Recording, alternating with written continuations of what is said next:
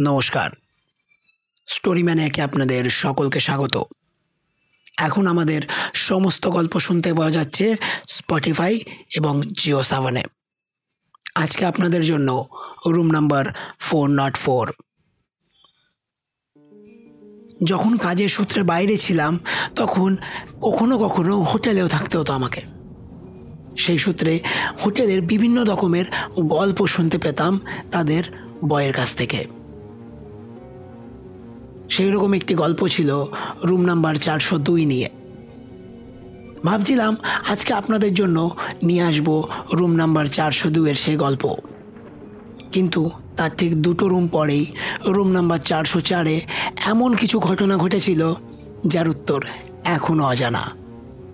গল্পের নামেই হয়তো আপনারা ধরতে পেরেছেন এতক্ষণে। চলুন আপনাদের সঙ্গে পরিচয় করাবো সেই সব চরিত্রগুলোকে যারা হয়তো কাল্পনিক। হয়তো কাল্পনিক নয়। হয়তো বাস্তব। বা হয়তো তাদের কোনো অস্তিত্বই নেই। আমি অনির্বাণ, আপনারা শুনছেন স্টোরি ম্যানিয়াক। শুরু করছি আজকের গল্প। Room number four not four.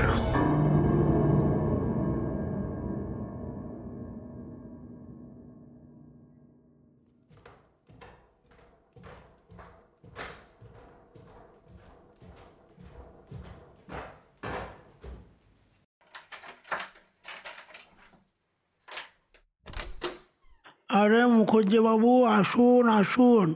আপনাদের ড্রিম হোম যাকে বলে, পদার্পণ করুন। বলুন, মন মতো হয়েছে? ফ্ল্যাটের ডিলার সুকুমার নতুন খদ্দের নিয়ে এসেছে তারই ফ্ল্যাটের জন্য। এক দম্পতি প্রায় অনেক দিন ধরেই ঘর খুঁজে চলেছেন। কিন্তু তাদের মন মতো ঘর তারা ঠিক খুঁজে পাচ্ছেন না। তাদের ইচ্ছে পূরণের রক্ষার্থেই তাই সুকুমার আজ তাদের দেখাচ্ছে তাদের ড্রিম হোম। ফার্স্ট ক্লাস একে বলে একদম আপনাদের জন্য খুঁজে খুঁজে এই ঘরটি আমি পেয়েছি। আপনাদের মনের মতন। দেখুন ডাইনিং এরিয়া অনেক বড় hall room kitchen set up fully furnished যেমন আপনাদের চাই। কেমন? তুমি বলো। বেশ ভালো রুমগুলো। এই তো এই তো আসুন। এই দেখুন বেডরুম। অন্য বাড়িগুলোতে আপনি একটা বিছানা ঢুকিয়ে দিন তার কিছুই জায়গা পাবেন না। আপনি এখানে সোফাও রাখতে পারবেন ঘুরে বেড়াতে পারবেন সাথে একটা সাজানোর টাক আছে। মন মতো বইপত্র রাখবেন। আচ্ছা কিন্তু দামটা তো আরে মশাই আপনি তো আগে দাম দর নিয়েই কারবার করেন। দাম আপনি বলুন। তার আগে জায়গাটা দেখুন। সাধারণ লোকের যা যা দরকার। বাস স্টপ স্টেশন মাঠ বাজার শপিং মল সব হাতে গোনা ডিস্টেন্সে। দাম আপনি ঠিক করুন মশাই আমি যা বলার বলে দিয়েছি। খুব সুন্দর লোকেশানে ঘরখানা মানতে হবে। আরে একদম বৌদি তিনটে bedroom furnish kitchen dining hall marble floor fully upgraded bathroom. কি বিউটিফুল লোকেশনে in the heart of the city যাকে বলে। আর কি চাই বলুন তো? আচ্ছা এই ঘরটা বন্ধ যে এটা দেখা যাবে না? একদম দেখা যাবে বৌদি। একটু দাঁড়ান আমি চাবিটা বার করি। কোথায় গেল? হ্যাঁ এতগুলো চাবি হয়ে গেছে না আসলে? দাঁড়ান দাঁড়ান দেখছি। এই মরিচের চাবিটাকে ফেলে চলে এলাম নাকি? এক কাজ করুন আপনারা বাকি রুমগুলো একটু ঘুরে দেখুন। ঘরটা দেখুন ঘুরে আপনাদেরই ঘর। আমি চট করে চাবিটা অফিস থেকে নিয়ে আসছি। বেশিক্ষণ লাগবে না দশ পনেরো মিনিটের মধ্যে চলে আসব। ততক্ষণ আপনারা এনজয় করুন। না না থাক দরকার নেই। ওটাও ভালোই হবে। অত পরিশ্রম করতে হবে না। কি বৌদি? ওটাই তো কাজ আমাদের। আপনি এদিক ওদিক ঘুরে দেখুন আমি ততক্ষণে চলে আসব। আসছি, দাঁড়ান। শহরতলিতে এখন ফ্ল্যাটেই ছেয়ে গেছে। সব জায়গায় উঁচু উঁচু ফ্ল্যাটগুলো যেন আকাশ গিলে নিয়েছে। এই উঠতি মরশুমের প্রথম দিকে নিজেদের জন্য একটা ঘর না হলেই না। কিন্তু বাড়ি তো আর বারবার কেনার নয়। তাই মুখার্জি বাবুর স্ত্রীর একটাই আবদার, মন মতো বাড়ি হলে হবে, নইলে নয়। তো বলো কি ভাবলে? ভাবার কি আছে? চমৎকার ঘর। কিন্তু তোমার মনে হয় না যে দামটা একটু বেশি বলছে? আরে কি বলছো? তোমার যখন পছন্দ হয়েছে বাস বাকিটা আমি দেখে নিচ্ছি। তাহলে ঠিক আছে। সুকুমার এলে অ্যাসাইনমেন্ট করে সব ফাইনাল করে দেবো। ঠিক আছে? দুজনে নিজেদের মধ্যে আলোচনায় এতটাই মশগুল ছিল যে তারা কোনো তৃতীয় ব্যক্তির ঘরে প্রবেশের আভাস পর্যন্ত পাননি।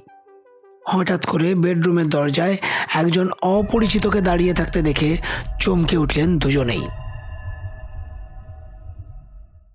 নমস্কার। আপনি? আগে আমি অংশু অংশুমান গোস্বামী। আপনাদের পাশের ফ্ল্যাটটাই আমার। তো গেট খোলা ছিল আলাপ করতে চলে এলাম।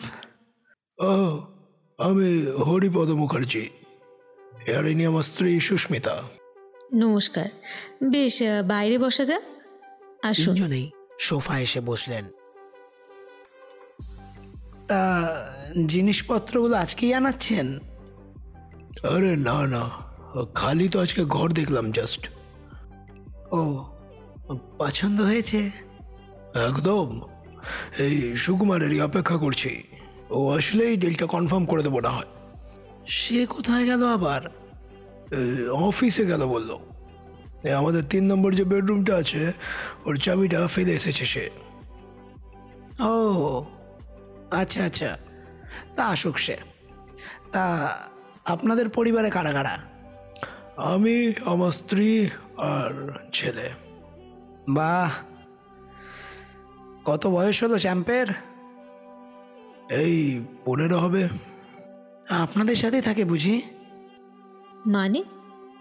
আমাদের সাথে থাকবে না তো। না ভাবলাম বোর্ডিং স্কুলের যা যুগ পড়েছে তাই হয়তো চারপাশটা আরেকবার ভালো করে চোখ বুলিয়ে নিলেন অংশুমান বাবু। তারপর কিছু একটা ভাবলেন। হঠাৎ করেই বলে উঠলেন আচ্ছা একটা জিনিস ঠিক করে নেওয়া যাক বুঝলেন? ভেতরের যে অ্যাটাচড বাথরুমওয়ালা যে ঘরটা ওটা আপনারা দুজন নিয়ে নিন। সামনের ঘরটাতে আপনার ছেলে থাকবে। আর বাকি আরেকটা রুমকে গেস্ট রুম করে দেবো? এটা তো একটা বেশ ভালো উপায়। এরকম তো আমিও ভেবে দেখিনি। আরে না না না না দাঁড়ান। গেস্টদের আবার রুম কেন? এত বড় হল কি জন্য আছে? আট দশজন তো এমনি এঁটে যাবে এখানে। বিয়ে বাড়িতে তো সাধারণত এরকমই হয় না? হ্যাঁ সেটা হয়, কিন্তু মানে আর যদি বেশি লোক হয়ে যায়, আপনার ছেলের রুম তো আছেই। সে আপনাদের সঙ্গে থেকে যাবে কয়েকদিন। একটা জায়গায় কোথাও পড়েছিলাম, বুঝলেন? যে ছেলে মেয়ে যদি বাবা মার সাথে থাকে, তাহলে তাদের মধ্যে সম্পর্কটা ভালো হয়। তা কোনো অসুবিধা নেই নিশ্চয়ই? মানে বোঝাতে পারছি তো? না মানে তবে ব্যাপারটা ঠিক হলে তো ঠিকই আছে। এরকমই চলুক তাহলে। ভেতরের রুমে আপনারা, বাইরের রুমে আপনাদের ছেলে আর অতিথি কেউ এলে তারা হলে থাকবে। তার মানে তিন নম্বর রুমটা আপনারা সব সময় বন্ধ রাখবেন। কেমন? যাই হয়ে যাক না কেন, ওটা খোলা চলবে না। মনে থাকবে? বেশ আজ উঠি কেমন হ্যাঁ? একটু বেরোতে হবে আবার। এক মিনিট দাঁড়ান অংশুবাবু। ওই রুমে কি কোনো রকম সমস্যা আছে? মানে কোনো না না কোনো অসুবিধা নেই। মানে আসলে ওটা আমাদের ঐশীর ঘর তো তাই আর কি। ঐশী? কে ঐশী? কে ঐশী? আপনারা ঐশীকে চেনেন না? সুকুমার জানায়নি আপনাদের? না না তো? বলেনি। অদ্ভুত ব্যাপার। বেশ, আমি না হয় জানিয়ে দিচ্ছি, ওতে আর অমন কি আছে। প্রতিবেশীরাই তো একে অপরকে দেখবে নাকি? তা ঐশীর বয়স এগারো কি বারো বছর হবে। খুব মিষ্টি, সুন্দর স্বভাবের মেয়ে। গোটা অ্যাপার্টমেন্টটি মাতিয়ে রাখত সে। খিলখিল করে তার হাসি শোনা যেত সব জায়গায়। সবার আদরের মেয়ে ছিল। ছিল মানে? বেচারা মরে গেল একদিন আমাদের ঐশী। হঠাৎ করেই। তারপর থেকে যারা এই ঘরে থাকতে আসে তাদেরকেই আমরা বলি যে যেন তারা ঐশীর ঘরটা কখনো না খোলে। ওই ঘর যেন ব্যবহার না করে। ওই ঘরটা ওর খুব পছন্দের ছিল তো। তাহলে ওই ঘরে ঐশীর আত্মা ঘোরাফেরা করে? আরে বৌদি কি বলছেন এসব? একবিংশ শতাব্দীতে আত্মা ভূত? না না না না, ওসব আসবে কোথা থেকে? ওখানে কেবল ঐশী আছে। আপনি চিন্তা করবেন না। মানলাম সে বেঁচে নেই, কিন্তু ঐশী তো ঐশী না। সে কীভাবে ভূত হবে? ওসব কিছু নেই। খুব মিষ্টি স্বভাবের একটা মেয়ে, সকলের পছন্দের, আপনারও ভালো লাগবে। না মানে যতক্ষণ ওই ঘর খোলা না হচ্ছে ততক্ষণ সে থোড়াই কোনো দুষ্টুমি করবে? চিন্তা করবেন না একদম। এত সুন্দর একটা বাড়ি পেয়েছেন নিশ্চিন্তে থাকুন। এই আজ উঠি হ্যাঁ? একটু কাজ আছে বললাম না একটু বেরোতে হবে। এই দাদা। এই দাদা দাদা এক মিনিট। কীরকম দুষ্টুমি করে মানে? দুষ্টুমি ওই বাচ্চারা যা করে কি করে বোঝাই বলুন তো? কিছুক্ষণ চিন্তার জগতে ডুবে যান অংশুমান বাবু।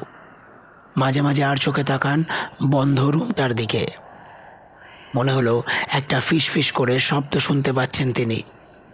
হঠাৎ করেই হেসে উঠলেন নিজের মনে।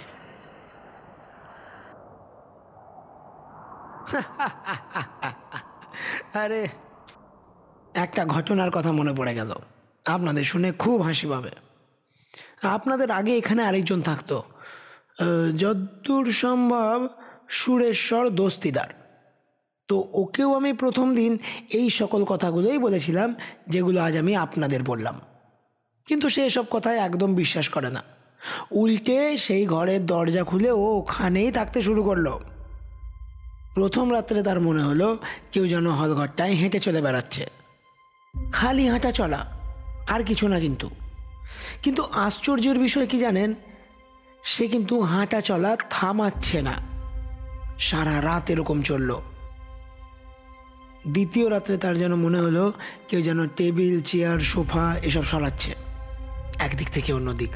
ঘরের এক প্রান্ত থেকে অন্য প্রান্ত যেন সব তছনছ হয়ে যাচ্ছে। এদিককার জিনিস ওদিকে, ওদিককার জিনিস এদিকে। তৃতীয় দিন কিন্তু ঘর গম গম করছে তার। মনে হচ্ছে যেন একটা আলোচনা সভা বসছে। কিছু গুরুত্বপূর্ণ, গম্ভীর বিষয়, কোনো কথা স্পষ্ট নয়, কোনো কথা পরিষ্কার নয়। কিন্তু আওয়াজ হচ্ছে সেটা স্পষ্ট। মাঝে মাঝে একটা খিলখিলে হাসি। দোস্তিদার বাবু কিন্তু বারবার বেরিয়ে আসতেন এটা দেখতে যে তাকে ডিস্টার্ব করছে এটাকে। কিন্তু উত্তরে পেতেন খালি অন্ধকার আর নিস্তব্ধতা।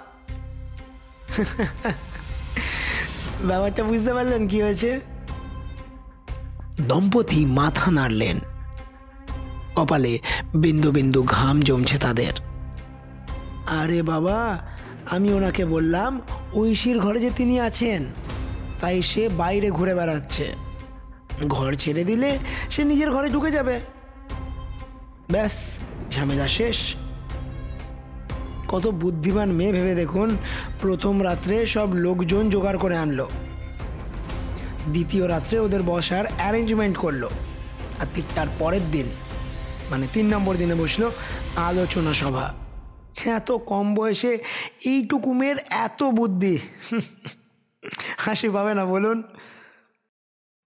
দম্পতির মুখের হাসির আভা মিলিয়ে এখন ফুটে উঠেছে আতঙ্কের ছাপ। প্রায় ফ্যাকাশে হয়ে যাওয়া মুখে কোনো রকমে বলে উঠলেও মুখুজ্জেবাবু কিসের আলোচনা সভা? নিজের রুম ফেরত নেওয়ার। এবার ঐশী কাকে কাকে ডেকে এনেছিল সেটা জানা যায়নি। ও তো বাচ্চা মেয়ে আমাদের ঐশী। এতে হাসির কি হলো? এটা তো একটা ভাবার বিষয় মানে ভূতের বিষয়। না না এখানে থাকা চলবে না। সুকুমার এলেই আমরা বলে দেবো, থাকতে চাই না আমরা। এসবের পাল্লায় পড়েছে সে, সারা জীবন আতঙ্কে থাকতে চাই না। আরে বৌদি, এমনি করে একটা ভুল নির্ণয় নিয়ে নেবেন না। তারপর সারা জীবন আফসোস করতে হবে। ধৈর্য ধরুন, আমার আমার কথাটা আপনি আগে শুনুন। এরকম ঘর সহজে পাওয়া যায় না, থেকে যান। খালি দরজাটা খুলবেন না। আপনারা তো জানতেও পারবেন না যে ওই ঘরে ঐশী আছে। খালি দরজাটা খুলবেন না ব্যাস। হরিপদ বাবু বোঝান বৌদিকে আপনি। কে বোঝাবো অংশুবাবু? ঠিকই তো বলেছ। আমরা অন্য কোথাও ঘর নিয়ে নেব না হয়। এখানে থাকা অসম্ভব। যেখানে কোনো অশরীরই থাকে সেখানে প্রাণ হাতে নিয়ে ঘর চালানোটা কথা শেষ হলো না হরিপদবাবুর। হঠাৎ করেই অংশুমান বাবুর চোখে একটা আগুনের লেলিহান শিখা দেখতে পেলেন তিনি। তার মুখ আপনা আপনি বন্ধ হয়ে গেল। সাবধান হরিপদবাবু কীভাবে বোঝাবো আপনাকে যে সে ভূত না? ভালোভাবে বোঝালে বুঝতে চান না কেন বলুন তো? সে ঐশী, কোনো ভূত না। এই এই একই জিনিস। আমি না দস্তিদার বাবুকেও বলেছিলাম। শোনেনি সে, আস্তে আস্তে কেমন ধরনের হয়ে গেছিল বুঝলেন? ঘর থেকে বেরোনো বন্ধ হয়ে গেছিল তার। কেমন অদ্ভুত আচরণ করতেন মাঝে মাঝে। ঘরের দরজা সব সময় বন্ধ করে রাখতেন। আর ডাকতে গেলে তাকে পাওয়া যেত ওই তিন নম্বর রুমে অন্যমনস্ক অবস্থায়। তারপর একদিন তাকে ওই ঘরেরই বিছানা থেকে মৃত অবস্থায় উদ্ধার করি আমরা। কীভাবে মারা গেল?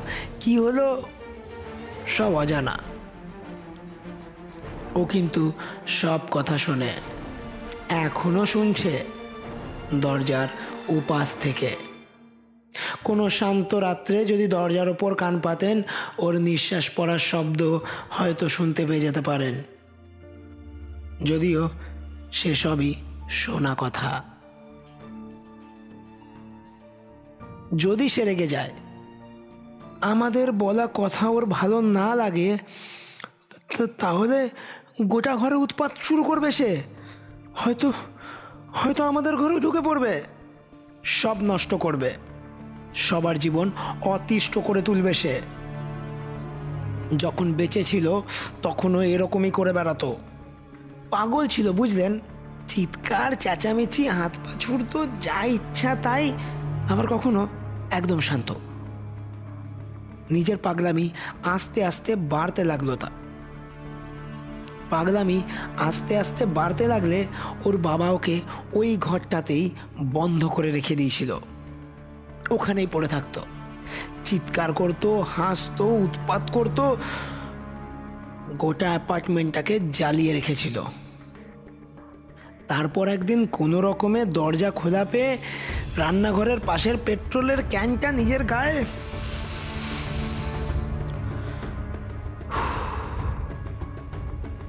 মারা গেল সে। কিন্তু সে তো আছে। এখনও। দেখতে চান ঐশীকে আপনারা? অপেক্ষা করুন।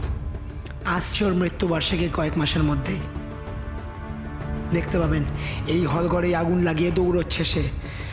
চিৎকার, কি ভয়ানক চিৎকার। ততদিন ফর গড সেক, দয়া করে দরজাটা খুলবেন না। নিজেও শান্তিতে থাকুন আর আমাদেরকেও থাকতে দিন। প্লিজ, হাত জোর করছি। এবার উঠি হ্যাঁ? এবার কিন্তু অনেকটা দেরি হয়ে যাচ্ছে। একটু কাজ আছে হ্যাঁ? আসি। নমস্কার। আশা করি আপনারা থাকবেন, আমরা থাকব, একসাথে সবাই মিলেমিশে থাকব। ঘরটা কিন্তু ছাড়বেন না বৌদি, এরকম ঘর কিন্তু সহজে পাওয়া যায় না। আসছি হ্যাঁ? নমস্কার। অংশুমান বাবু বেরিয়ে যাওয়ার পর বেশ কিছুক্ষণ সেই দরজার দিকে তাকিয়ে রইলেন মুখার্জি দম্পতি। অংশুমান বাবুর বলে চলা কথাগুলো তাদের মাথায় ঘুরতে লাগল বেশ কিছুক্ষণ। তাদের শেষ সিদ্ধান্তের ব্যাপারে তারা দুজনেই অটল। অপেক্ষা কেবল সুকুমারের। কিন্তু তাও কতক্ষণ? ঘরের হাওয়াটা আস্তে আস্তে ভারী হয়ে আসছে যেন। দম্পতি হাঁটা দিলেন মেন গেটের দিকে।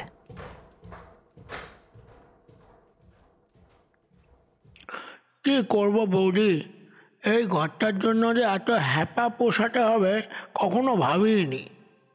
সে তো তোমাকে সব ঘরের জন্যই করতে হয়। এই কেসটা না অল্প আলাদা। মানে আমি গেছিলাম চাবি আনতে আমার অফিসে এসে দেখছি পার্টি গায়েব। মানে? কেন? কি হয়েছিল? জানায়নি কিছু? ফোন ওঠাবে তবে না। কমপক্ষে দশ থেকে বারো বার ফোন করেছি। কে জানে হয়তো চাবি আনতে দেরি করে ফেলেছি বলে রেগে টেগে গেছে হয়তো আরে ভুলে যাও ওসব সুকুমার। আমরা নিচ্ছি তো। আপনাদের সাথে ডিলটা আমার আগে করলেই ভালো হতো। আমারই ভুল। সেই জন্যই বলে সব ভালো যার শেষ ভালো। তবে সুকুমার ডিলের ব্যাপারটা তুমি অনন্তর সাথেই কথা বলো। জানো রোজ আমাকে এই বাড়িটার কথাই বলতো। যেন পাগল এই বাড়িটার প্রতি। কেন হবে না বলুন তো? এই লোকেশনে, এই দামে এই বাড়ি সবাই চায়।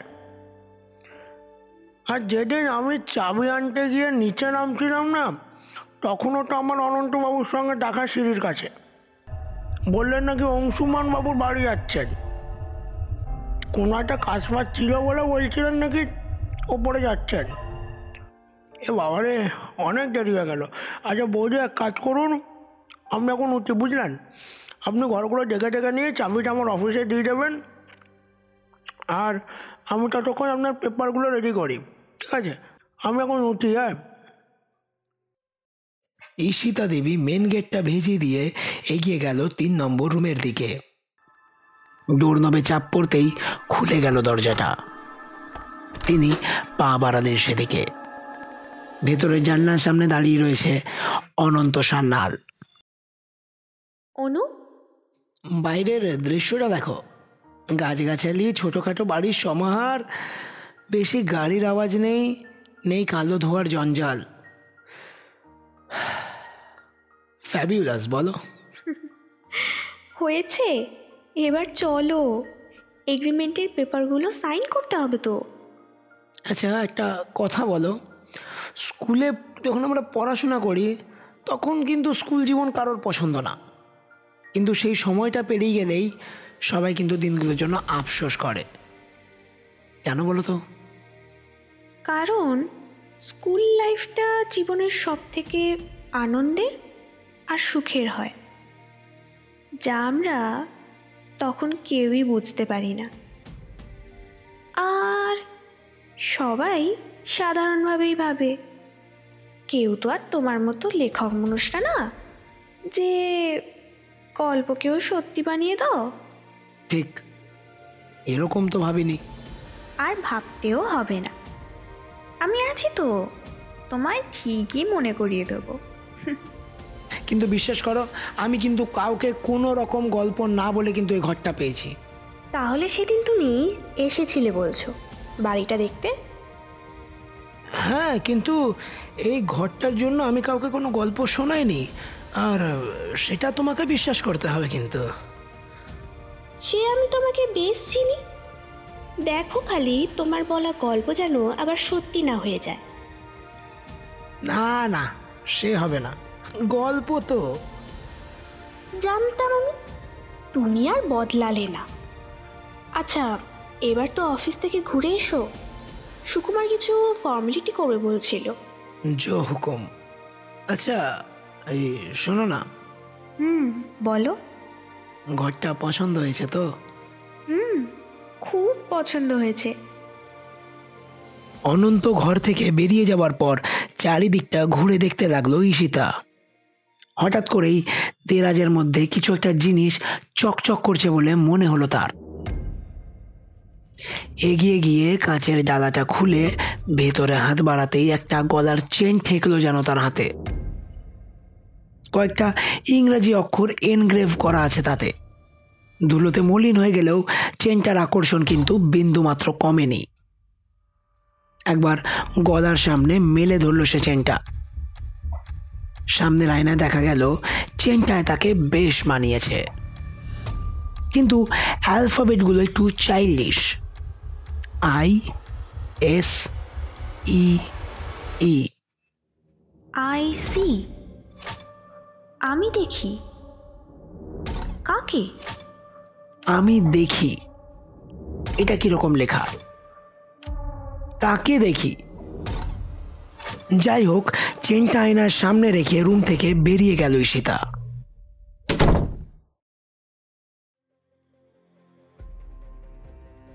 গলার চেনটা কি সুন্দর? আমার নামে বানানো? কি ভালো লাগছে। এ মা, যা, ওটা ঠিক করে লাগানো ছিল না। তবু পাখিটা ভালো। ও বাবা বাবা আমার চেনটা ঠিক করে দাও না। দরজা খোলো বাবা। ও বাবা, খোলো না। ও বাবা, চেনটা ঠিক করে দাও। হি হি হি, আমার চেন।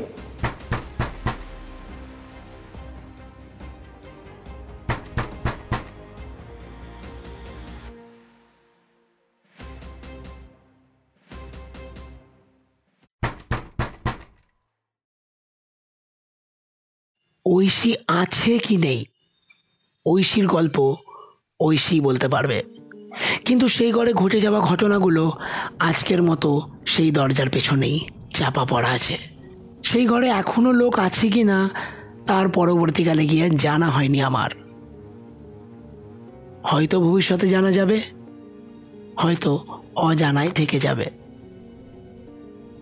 শুনছিলেন আজকের গল্প। Room number four not four. গল্পে আমার সঙ্গে ছিল শুভেচ্ছা ও সৈথালি ঐশীর বিশেষ ভূমিকায় তন্নিষ্ঠা ফিরে আসব অন্যদিন অন্য কোনো গল্প নিয়ে। ততক্ষণ শুভরাত্রি।